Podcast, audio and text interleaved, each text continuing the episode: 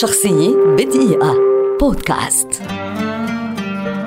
ساب ماير حارس مرمى ألماني شهير ولد عام 1944 ويعد أحد أبرز أساطير حراسة المرمى على مستوى العالم في تاريخ كرة القدم.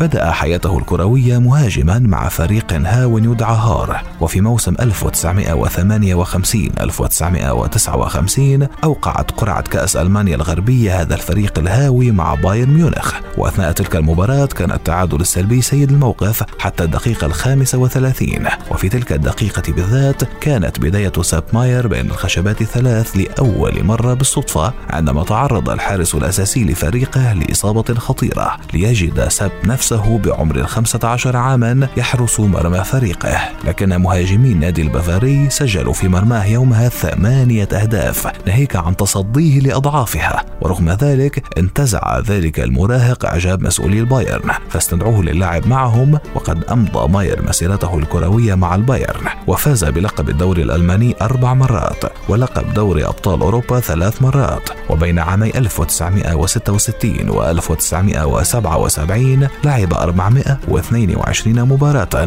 من غير أن يغيب عن أي واحدة. وهو رقم قياسي ألماني وقد اختير أفضل لاعب في ألمانيا ثلاث مرات في أعوام 75 77 و 78 اختير ماير ضمن منتخب ألمانيا لكرة القدم في أربع كؤوس عالم. بدأها في كأس العالم لكرة القدم 1966 وأنهاها في كأس العالم لكرة القدم 1978 وقد فاز مع المنتخب في كأس العالم 1974 وكأس الأمم الأوروبية 1972 ولعب للمنتخب 95 مباراة دولية.